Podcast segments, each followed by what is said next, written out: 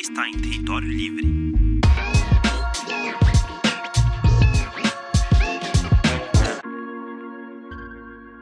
Eu queria começar perguntando para você é, é, como é que foi esse processo das eleições de 2022, que foram bem polarizadas, e qual que era a sua expectativa para depois que ela terminasse e qual que é a realidade? Bem, eu acho que eu posso voltar um pouquinho para a gente Pode? contextualizar tudo, né? Eu fui uma daquelas, daquelas levas de políticos que entraram na política mais ou menos por 2017. Na verdade, eu sempre meio que, eh, aquele aquela galera de outsider, né, vamos dizer assim.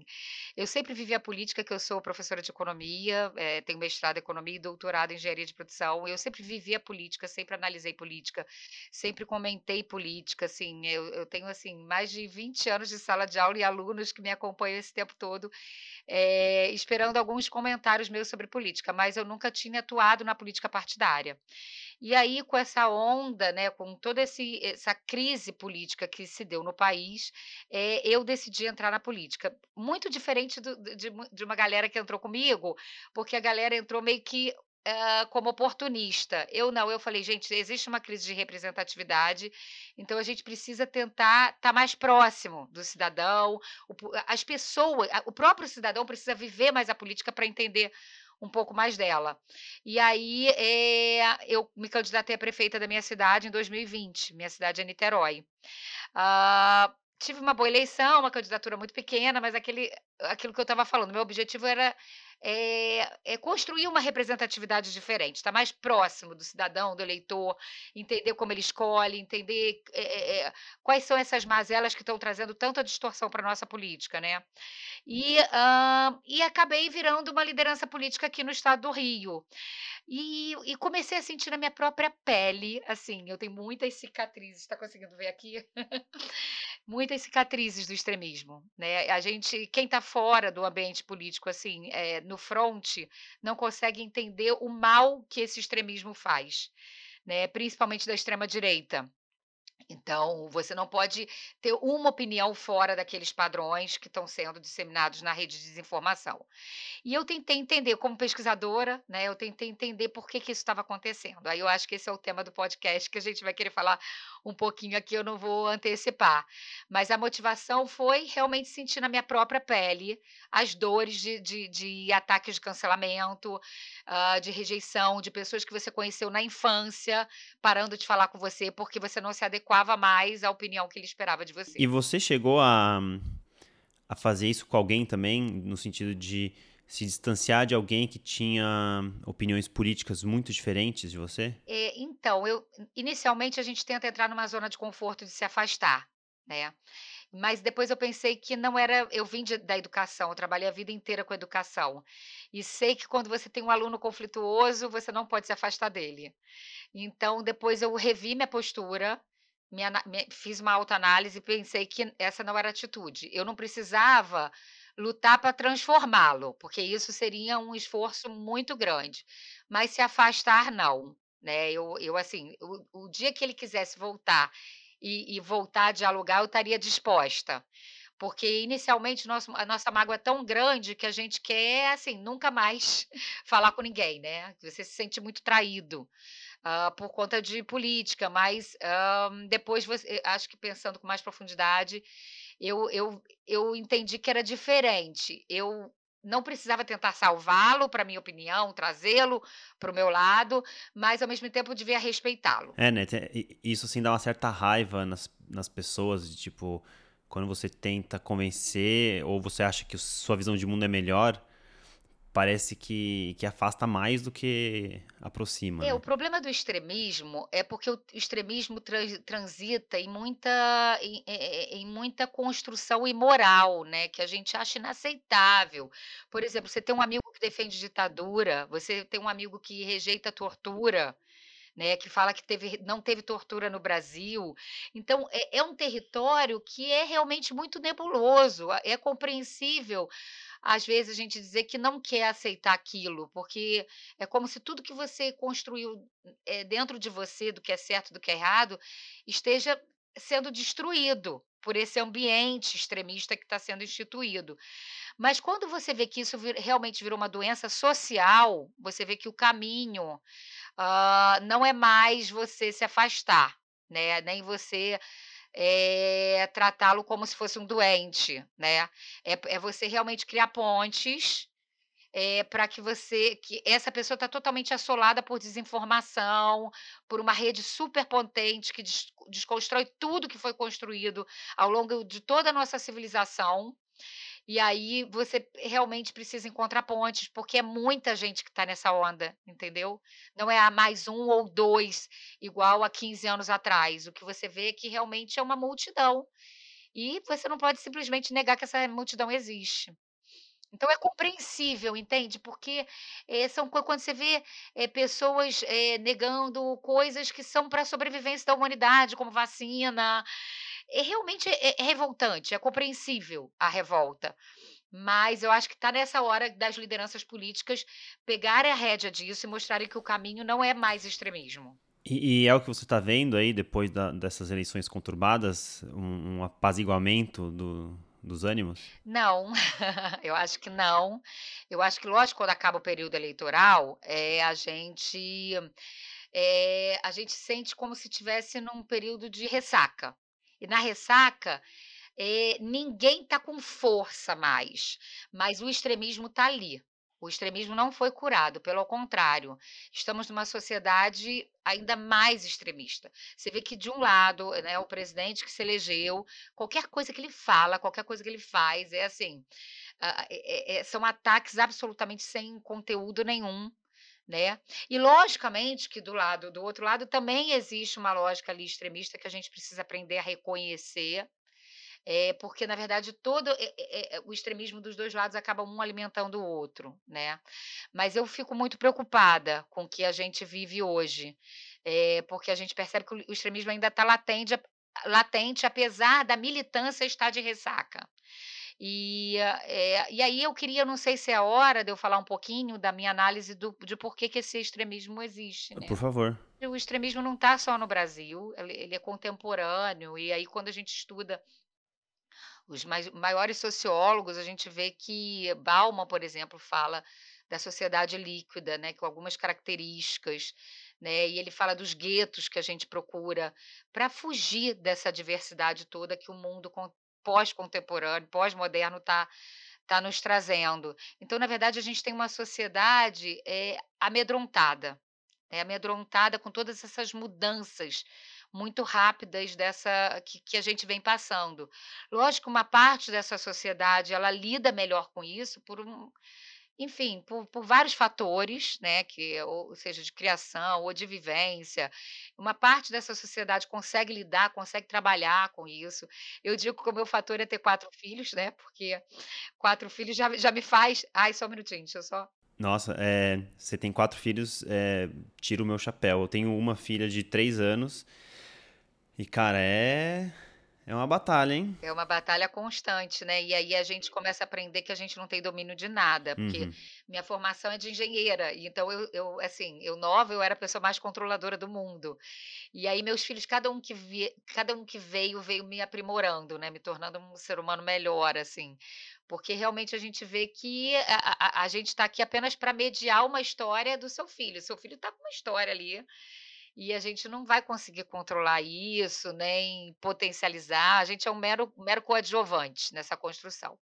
Então assim, como eu disse, né, eu acho que, eh, essa sociedade que muda tão rápido, com tantas influências, tanta tantos estímulos, né, nem todo mundo está conseguindo se adaptar a isso. E e a reação mais natural a a esse medo é o extremismo. Você veja, quando você está afrontado, a primeira coisa é você fazer é é ter uma atitude extremista pra se proteger. O extremismo é uma atitude de reação ao medo.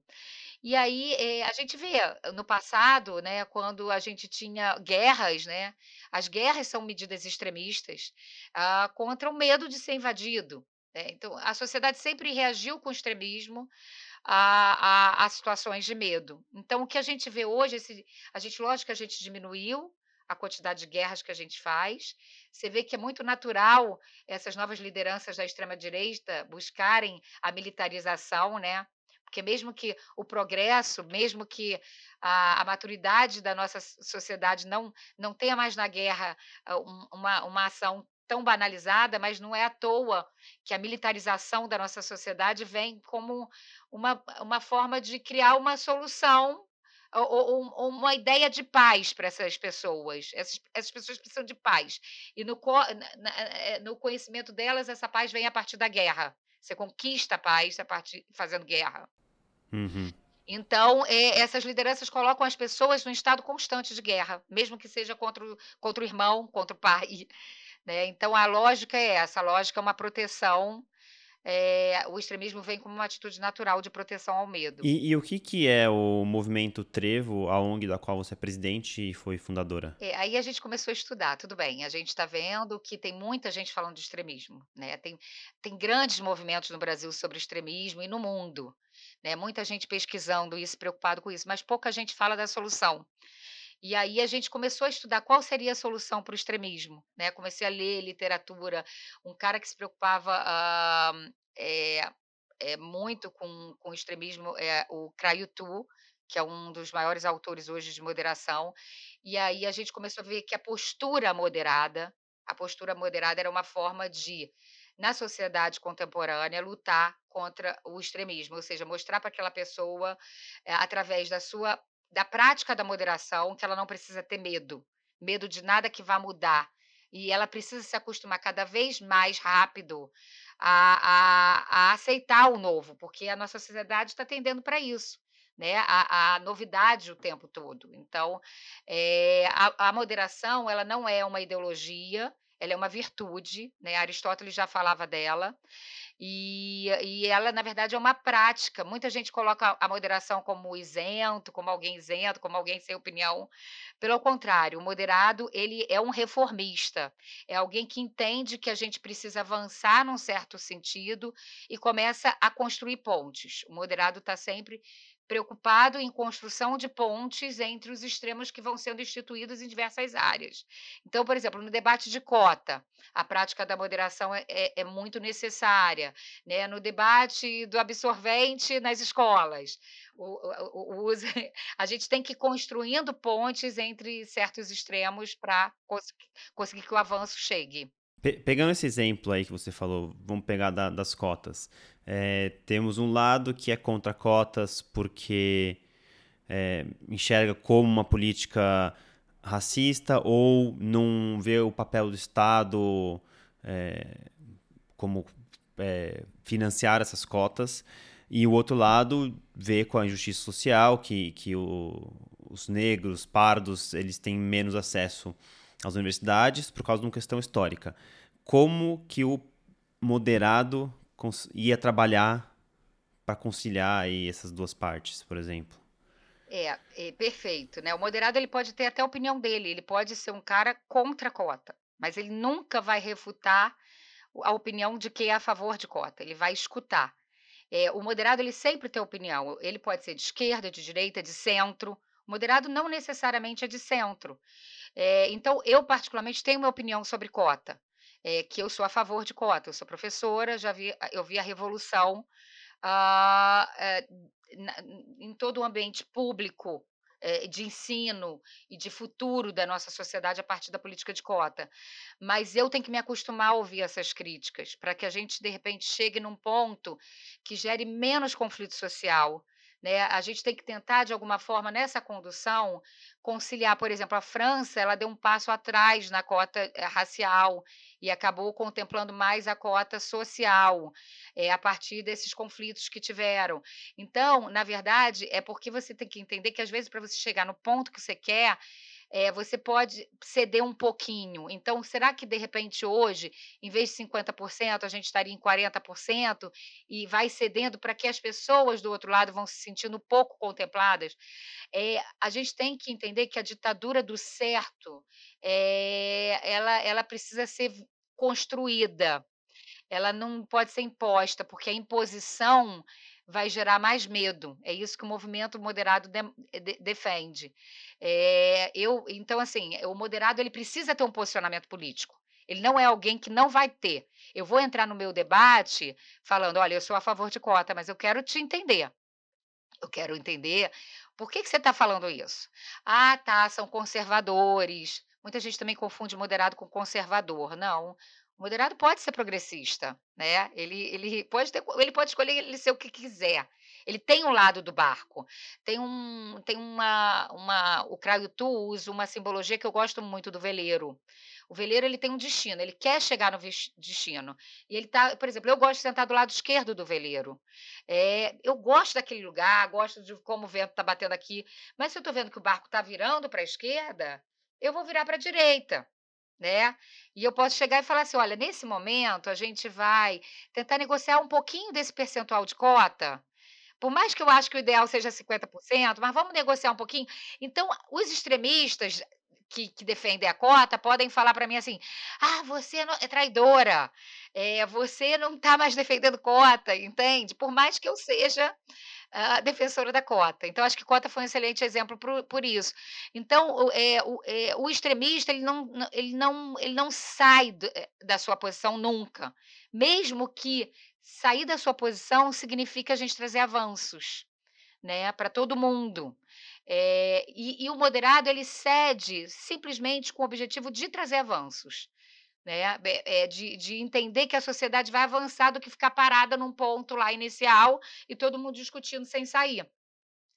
Por isso que a gente precisa entender que o moderado antes de tudo é alguém que defende o avanço. A a a a que que aquela pauta que a gente esteja discutindo, eh, que ela seja que ela que ela traga algum avanço para a sociedade, né. Então acho que esse é o ponto. E aí a gente, a partir de entender isso, aí a gente também leu uma resolução da ONU de 2017, que ela institui que a prática moderada, hã, na política traria, hã, uma sociedade mais pacificada. Isso foi aprovado em assembleia geral da ONU. A gente tem essa esse documento que a gente considera muito importante para nossa formação, e a partir disso a gente entende que a gente precisa ter um movimento, né. Por que que é tão importante? Aí você posso te fazer uma pergunta por você? Faça.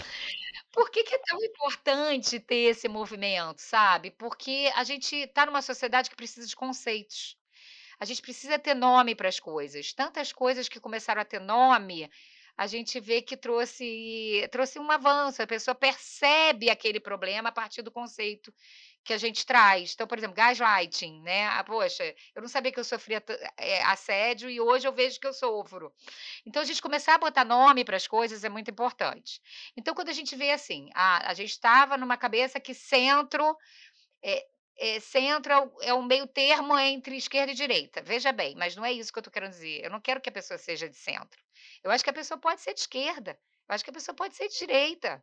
Existem ali construções importantes nesses 2 polos, mas ela ela não precisa ser de centro, ela não precisa estar em cima do muro, entende. Ah, o O o que você conservador está falando, para mim, parece que que é um uma forma de tolerância. Então você está sendo um um tolerante, e aí quando a gente lida com com extremistas, é que nem você falou, eles não querem sair da da posição, eles não querem dar a mão, porque tem medo que vão pegar o braço, é coisa do medo mesmo. Como é que você lida com o paradoxo da intolerância, né, que é você tolerar o intolerante? Exato, eu concordo, né, eu concordo que tem tem uma certa medida que lembra quando a gente falou lá atrás que como é que você vai tolerar uma pessoa que não não que luta que tem um discurso contra a vacina, uma coisa que pode salvar. Eh, então por isso que a definição da moderação não é tolerância, porque um moderado Hum. tende a ser tolerante, mas chega um momento que ele vai dizer: "Olha, isso aqui basta", né. É é é nesse sentido que eu me coloco no campo da direita, da da ideologia, eu me considero uma líder de direita. E chegou o momento que eu falei assim: "Isso aqui eu não tolero mais, tchau, é é intolerável, um discurso contra a mulher, um discurso que trata a mulher como prostituta, um discurso que a mulher dentro da cozinha", eh, então assim, desde lá do início já era intolerante, eu eu já estava mas eu me sentia super moderada, assim, eu nunca me senti eu nunca fui uma militante que considerei o bolsonarismo como, ah, um campo de guerra. Eu tinha muito mais pena, sabe, daquela daquele discurso, da de tudo de todo aquele ambiente que se formava em volta dessa extrema direita.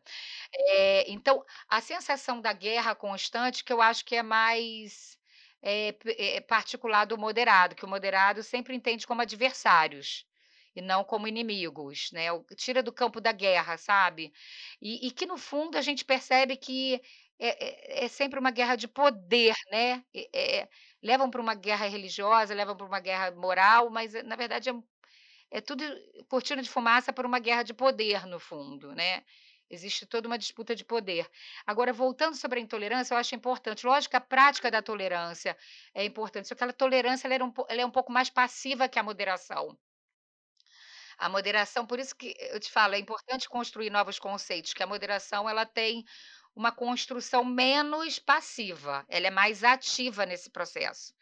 Lógico que a gente eh, o exercício da tolerância é sempre importante, mas, eh, eu sem dúvida eu acho que chega momentos que inclusive você tem que pro proteger, proteger a democracia, você tem que entendeu. Então você chega no momento que você chega: "Ó, isso basta". Tá, então é é é tipo o adulto na sala, É assim. meio que você vai se tornar adulto, sabe. Aí você vê as crianças brigando, você fala: "Não, agora chega, senta aqui, a gente vai conversar e vamos chegar num numa solução".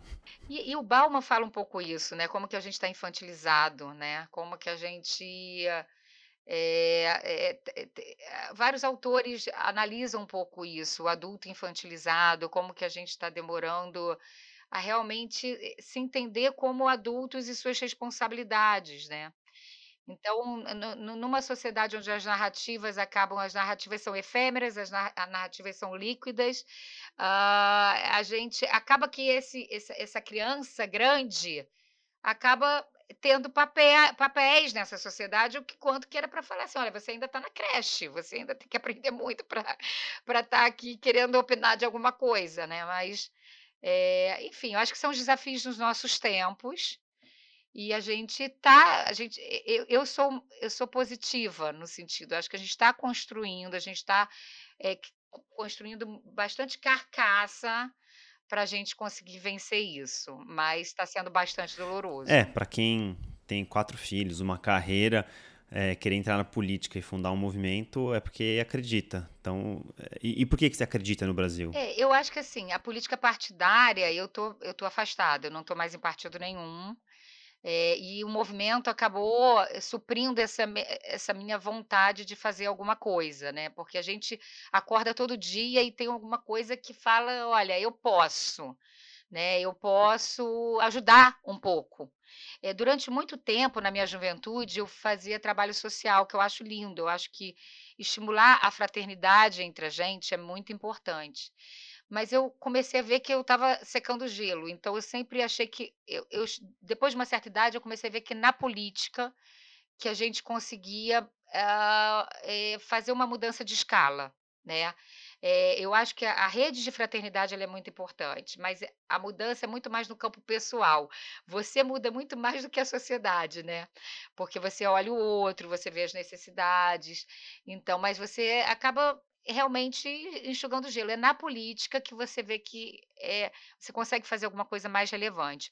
O movimento hoje é minha forma de ajudar um pouco a sociedade porque a política partidária nesse momento eu não tô conseguindo me encontrar, mas eu acho que eu vou conseguir em algum momento, mas ainda Por que que você não consegue se encontrar na política partidária? É porque eu ainda tenho, eh, algumas dificulda eu vim muito tempo de trabalho na no corporativo, e não e e hoje em dia eu sou servidora pública, e sou muito feliz sendo servidora pública. O IFRJ, que é o Instituto Federal, é um lugar que, eh, eu realmente acho que o dinheiro público ali é muito bem aplicado, eu sou muito fã do da rede do Instituto Federal, eu acho que tenho orgulho, né, do que a gente faz lá. Eh, mas na política partidária, pra mim, eu tenho muita dificuldade de me deparar com os caciques, hã, com a a coisa da troca de cargo comissionado me incomoda muito, o eh, porque eu que estudei economia, eh, sei que o fluxo financeiro da economia, quando ele entra dentro do estado, ele pode ter mais distorções, a gente não precisa ter eficiência do mundo corporativo privado, nem deve, porque a gente vai ter outras eficiências. Mas quando a gente vê o nível de comissionamento hoje, né, eh, o nível que a gente tem de indicações políticas, de de apadrinhamento, que é como a maioria dos partidos hoje funcionam, eh eh, isso é muito nocivo para a nossa economia. E banalizar isso para mim, é fazer parte de uma engrenagem que eu não concordo, né. Porque assim, ah, para você ser eleito você tem que ter no mínimo 10 comissionados, aí Uhum. você é mais um lá, líder político, tem 10 comissionados em algum cargo público, e você está ajudando essa engrenagem.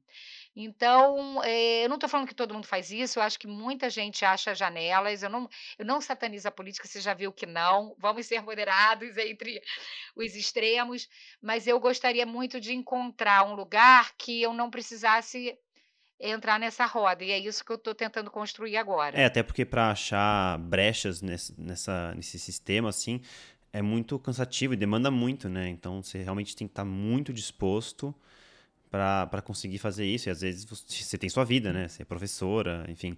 Eh, e quem quem veio aqui no no podcast foi o Marcos Nobre, e ele estava falando muito da crise do presidencialismo de coalizão, e que muito desses cargos comissionados vem disso, porque assim, você precisa ter uma certa maioria, no, uma super maioria no Congresso para poder governar sem tomar impeachment.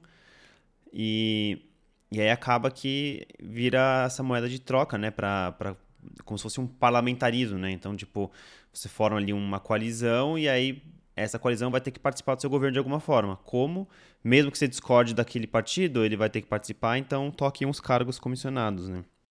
Eu acho que se isso fosse transparente, né, que fosse muito claro: "Olha, a gente está fazendo uma coalizão aqui", eh, e deixa isso muito claro para os eleitores, né, por conta disso, os eleitores entendam. O problema é que é tudo muito por baixo dos panos e as moedas de trocas não são nada republicanas.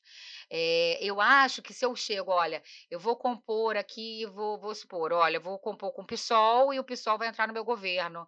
E aí eu acho que ele pode contribuir nessa, nessa área, eu acho que ele tem uma representatividade nesses setores, ele vai compor aqui comigo. E eu acho que isso isso sendo claro, eu não vejo problema nenhum, eu acho que isso é trazer representatividade para sua gestão. O problema é que as moedas de trocas não são nada republicanas e e aí isso afasta o candida o majori o o mandatário do seu elei do seu eleitor, né, porque na verdade, se a gente parar para pensar com a quantidade de pessoas que existem hoje no mundo, é fundamental que a gente exerça a política partidária, é fundamental, eu sou a favor da política partidária, porque é um é um momento que você ganha musculatura, é um momento que você, eh eh eh, faz diversas disputas políticas para você ganhar musculatura para ir realmente para o mandato. Então não sou contra também a política partidária, o problema é a gente trocar, eh, e eu acho que é o caminho para maior representatividade, né, mas o problema é a gente fazer muita troca, que não é em prol do cidadão, nem em prol de um melhor mandato, é simplesmente em prol de enriquecimento ilícito, ou de um projeto de poder por ele só, né, eh, que ele é assim: "Ah, simplesmente quero me manter no poder e pronto". Então, é porque na verdade, mesmo que o executivo precise se sustentar, quem está ali na câmara, geralmente é para simplesmente se manter, né, para fazer uma obra, levar uma obra para o seu reduto eleitoral, e naquela obra geralmente tem a a comissão do do deputado que vai bancar a campanha dele, ou seja, é um ciclo vicioso muito ruim para o Brasil. Então, nesse momento eu estou tentando eu acho que tem políticos que conseguem fazer isso, eu vejo que tem políticos que conseguem fazer isso com o discurso extremista e isso eu tenho pena, porque tem tem políticos que conseguem, eh, sair dessa rota, eh, de de de corrupção, ou seja, de de moeda de troca, de comissionado, mas eles têm que alimentar uma base, hã, de uma forma que acaba sendo bastante extremista, com discurso, hã, que não que não ajuda a democracia. Eh, e aí isso foi até um pouco a minha vivência dentro do Novo que eu percebi, e por isso que eu saí, que eles estavam eles eles tiveram que tender para o extremismo para tentar não entrar nessa rota de troca de carro cargo comissionado, mas aí também você acaba, eh, sendo pior ainda, sinceramente eu acho que que acaba sendo pior. Então a gente precisa começar a botar para fora, eu acho que o movimento moderado tem um pouco isso, vamos botar para fora essas feridas e vamos ver se a gente junto consegue achar, eh, essa solução, eh, para isso, porque sozinhos a gente não vai, sozinho, nem só o movimento, nem só você, nem só eu, a gente enquanto sociedade precisa ir construindo isso. E eu vejo que em 1 ano de movimento, nossa, eu praticamente toda semana eu estou com alguma palestra, algum programa, algum algum lugar, eh, cons eh, construindo isso, né. E eu acho que é dessa forma que a gente vai conseguir. Qual que você acha que é o papel da ideologia no sistema político brasileiro? Porque, quem você falou, tem aquela coisa de, ah, o centro é, é aquele aquele bloco centrão, né, que hora tá com um partido, hora tá com outro, hora tá com uma ideologia, enfim, não tem ideologia, né? A ideologia sempre dá apoio ao, à base do governo, desde que tenha ali um, um, uns cargos ou alguma coisa em troca, né? É, mas e, e qual que é o papel dos lados que têm ideologia? Então, pergunta maravilhosa, né, porque, na verdade, essa é minha revolta toda com o bolsonarismo, porque o bolsonarismo, eh, ele acabou ele ele destruiu tanta coisa boa que a gente vinha construindo. Eh, eu sou super a favor da ideologia, assim, eu acho que a gente lê esses autores que têm pensamentos eh, eu eu sou uma teórica, né, eu eh, quando você chega ao doutorado você su su suas seus alicerces são muito teóricos. E eu eu quantas vezes, quantos dilemas eu tenho, eu vou lá reler Rawls, para falar para ele me ajudar a decidir alguma coisa. Eh, e a gente fala no movimento, a ideologia é necessária, mas ela não pode te aprisionar. Então você tem lá um reduto ideológico de pensadores, e eles vão te inspirar. Isso é muito importante. Isso é importante, inclusive, para o seu eleitor na política, porque o eleitor consegue ter, hã, uma certa confiança no que você vai seguir, né. "Poxa, eu vou votar nele, ele esse cara é de esquerda, eu sei que ele vai pensar em alguma solução, hã, para o estado, hã, quando tiver um determinado nível de desemprego, ele não vai achar que é um fluxo natural. Ou então ele vai tentar criar uma solução para o setor de moda", né. Então, ele e e o reduto ideológico traz uma certa confiança, porque é algo é algo que foi sedimentado ao longo de uma história de de de de ciência, né, que foi construído ao longo de todos esses anos de ciências sociais que foi produzido. Então eu sou muito a favor da ideologia, o problema que o que a gente viu no no nascer no Brasil, é quase que um fanatismo, e distorcido, porque quando você fala que um governo é liberal, gente, aquilo lá não tem nada de liberal, sabe. A aquilo que o Bolsonaro representou, eh, não tem nada de liberalismo. Defender a liberdade de expressão como eles defendem é uma distorção absoluta, né, absoluta do que é liberdade do que é a defesa da liberdade de expressão. Então, eh eh, essa é a minha pena, porque a gente tem uma sociedade que é pouco educada, né, ela lê pouco, e aí ela se deixa levar por essa por essa rede de desinformação dizendo que aquilo é liberalismo, ao passo que seria muito bom ter um representante realmente digno do liberalismo, de repente, para a gente dizer: "Olha, é isso aqui que eu defendo", né.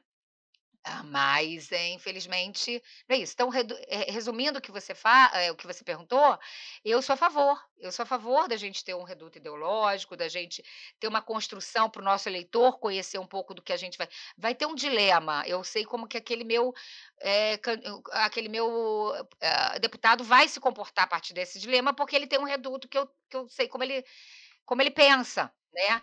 Mas ele não pode te aprisionar, né, não pode fazer assim: "Ah não, então não vou ouvir o que esse outro está pensando, porque ele é do outro reduto que eu", não.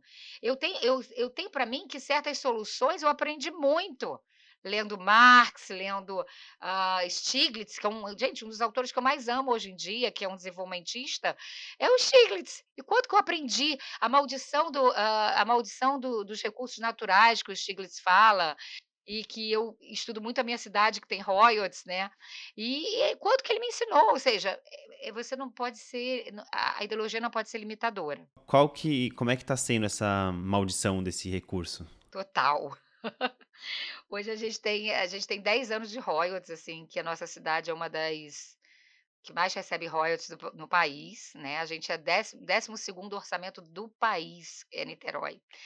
E a gente não vê um grande legado, a gente vê uma prefeitura que se parar de receber royalties, ela não paga o custeio nem a folha, né, o investimento, eh, em marketing é é é potente, assim, a gente vê a prefeitura falando de indicadores, indicadores, indicadores. Os maiores legados que a gente tem ainda foram feitos no no outra gestão, antes da gente ter royalties. E a gente vê um nível de aparelhamento político sem igual, eh, 60% quase da da nossa prefeitura é de cargo comissionado. A gente não tem uma uma política de estado aqui, vamos dizer, é tudo é tudo para curto prazo, né, para atender currais eleitorais, então é muito triste, é muito triste. Falta um pouco de planejamento estatal. É, falta um pouco uma construção de estado, né, onde que eu quero o que que legado que eu estou deixando aqui, né, eh, eu sou a favor, super a favor de um estado forte, eh, mas quando eu falo estado forte, alguém que realmente crie uma educação insubstituível e educação pública insubstituível, hã, uma uma rede de segurança que realmente traga a sensação de segurança e de de de não de incerteza constante que a gente vive, enfim, só que a gente não vê isso, a gente vê todos os programas são paliativos e para períodos eleitorais.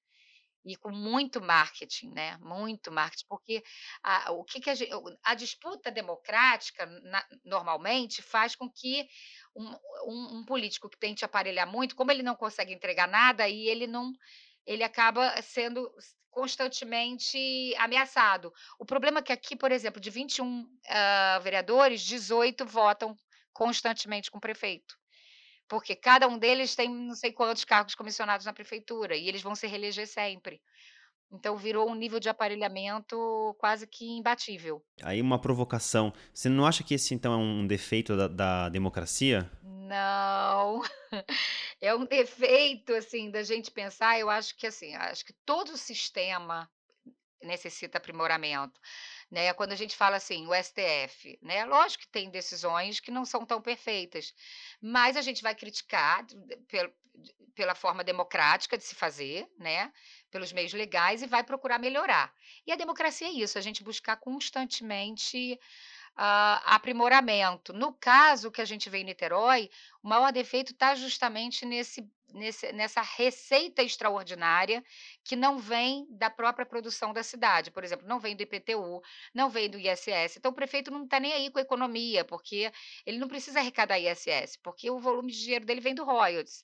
Então é aquele presente, sabe aquele herdeiro, acho que eu não quero eh, tem herdeiros maravilhosos, mas a gente sabe que tem exemplos assim, né, tem herdeiros que se que se, eh, vamos falar de ganhador da loteria, sabe o ganhador da loteria?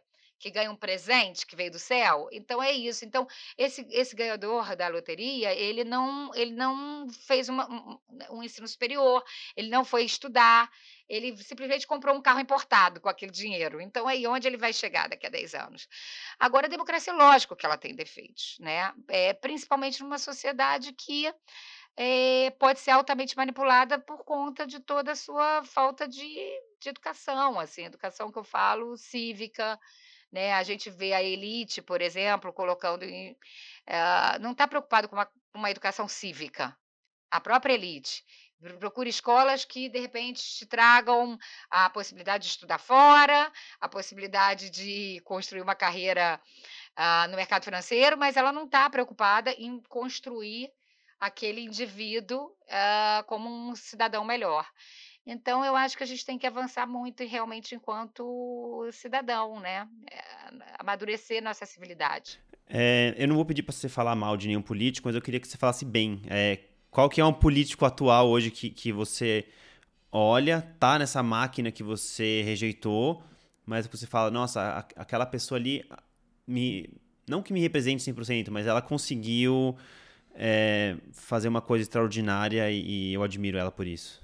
Cara, eu eu pensei rapidamente, tem alguns, não não não não são poucos assim, tá, Hum. mas, por exemplo, a Tabata do Amaral para mim é um exemplo de como que ela ela é nova, ela é jovem, e como que ela dentro do do campo ideológico dela, ela deixa ela bem bem claro qual é o campo ideológico dela, mas ela várias vezes, ela se abriu à escuta, e tomou posicionamentos não esperados, sofreu muito ataque, mas buscando um avanço, né.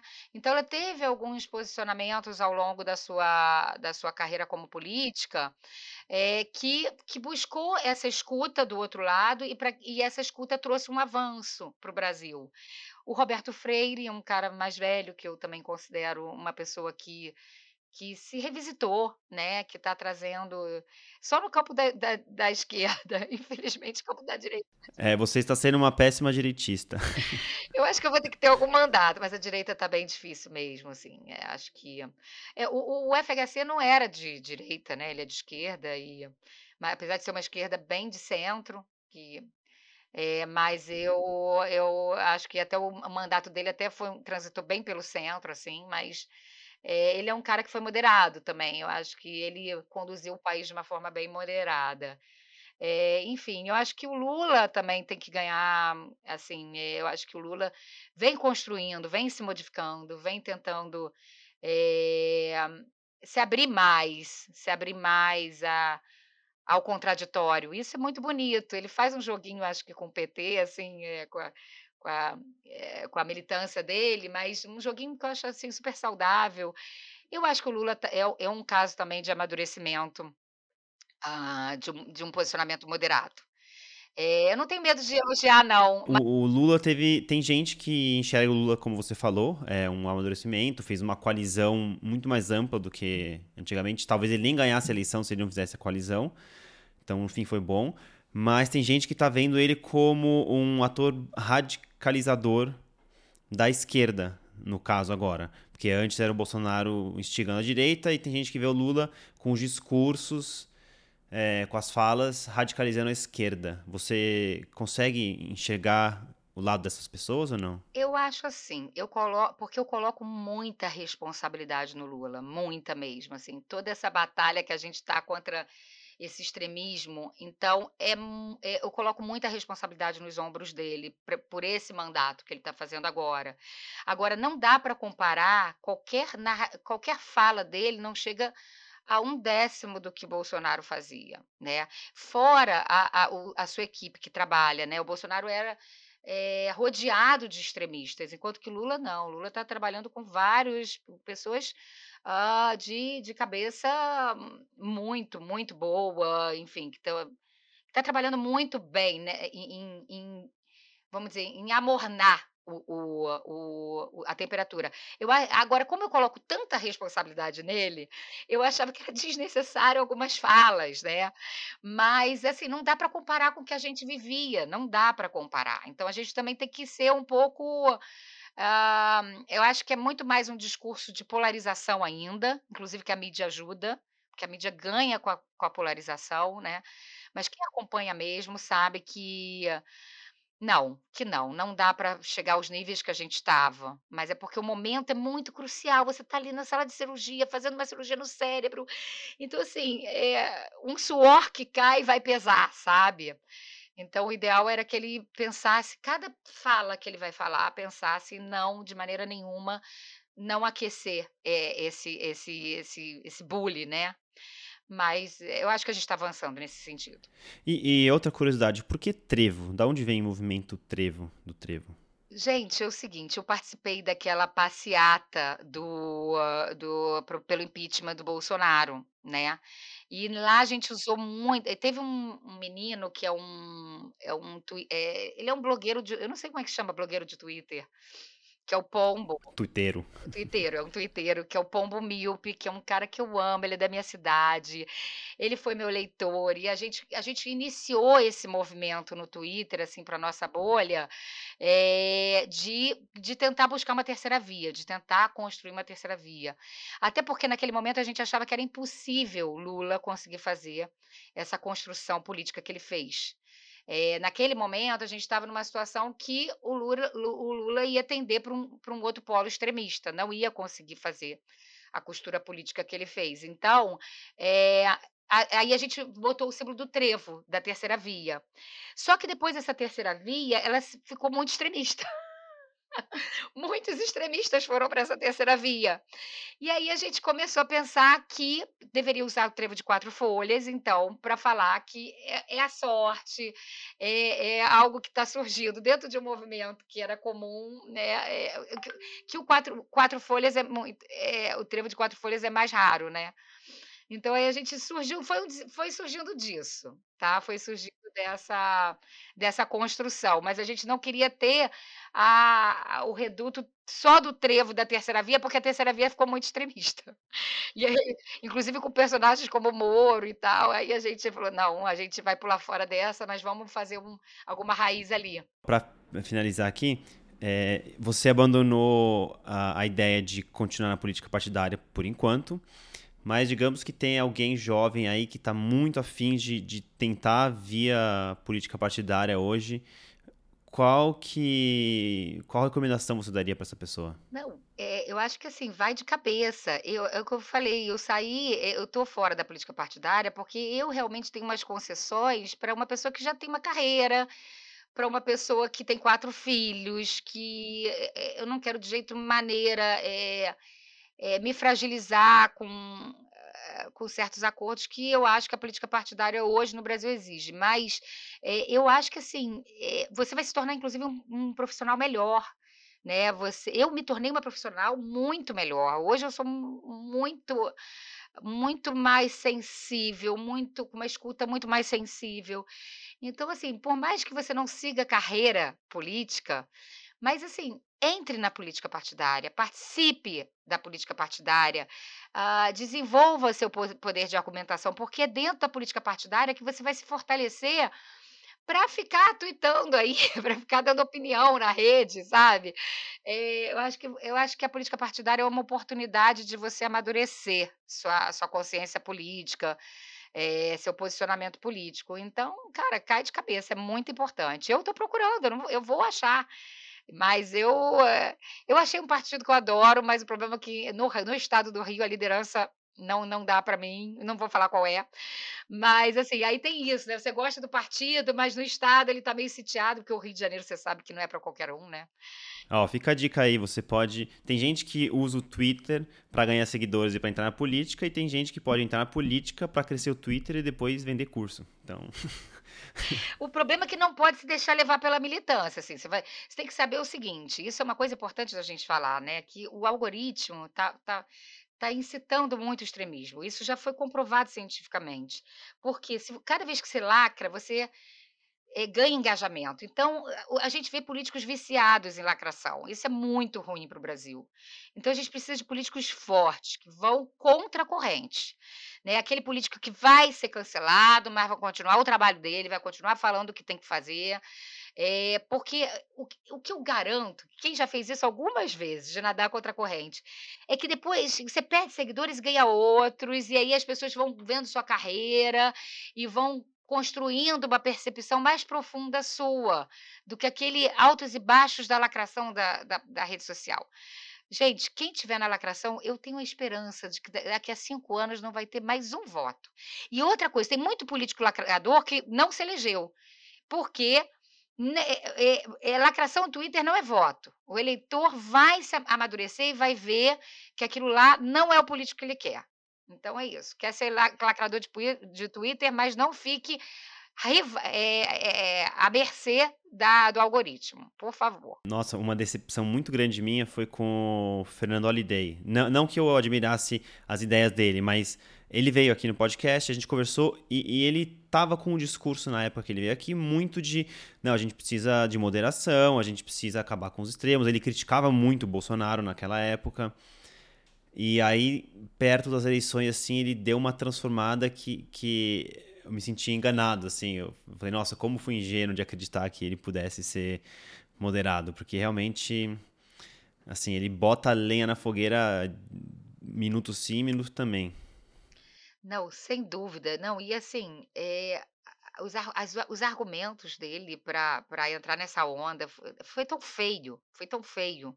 Eu acho que ele só não virou meme por conta da irrelevância dele, porque é, ele, ele tinha que virar um meme, se ele for, é, assim, mas ele, ele para mim, ele vai entrar assim no ostracismo da política e, e depois ninguém mais vai lembrar, porque ele para mim foi muito, muito feio o que que ele fez, foi claramente oportunista, né, ele ele fez um um mapeamento ali eleitoral e ele viu que para ele tinha que seguir o bolsonarismo e ele virou a chave de uma hora para outra de uma maneira muito, muito feia.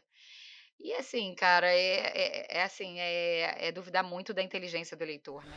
Complicado, mas que bom que temos pessoas moderadas que estão levando o movimento adiante. E Juliana, muito obrigado pelo papo e até uma próxima. Ah, adorei, adorei, foi muito, muito bom, me chama sempre. Beijo. Obrigada, adorei também.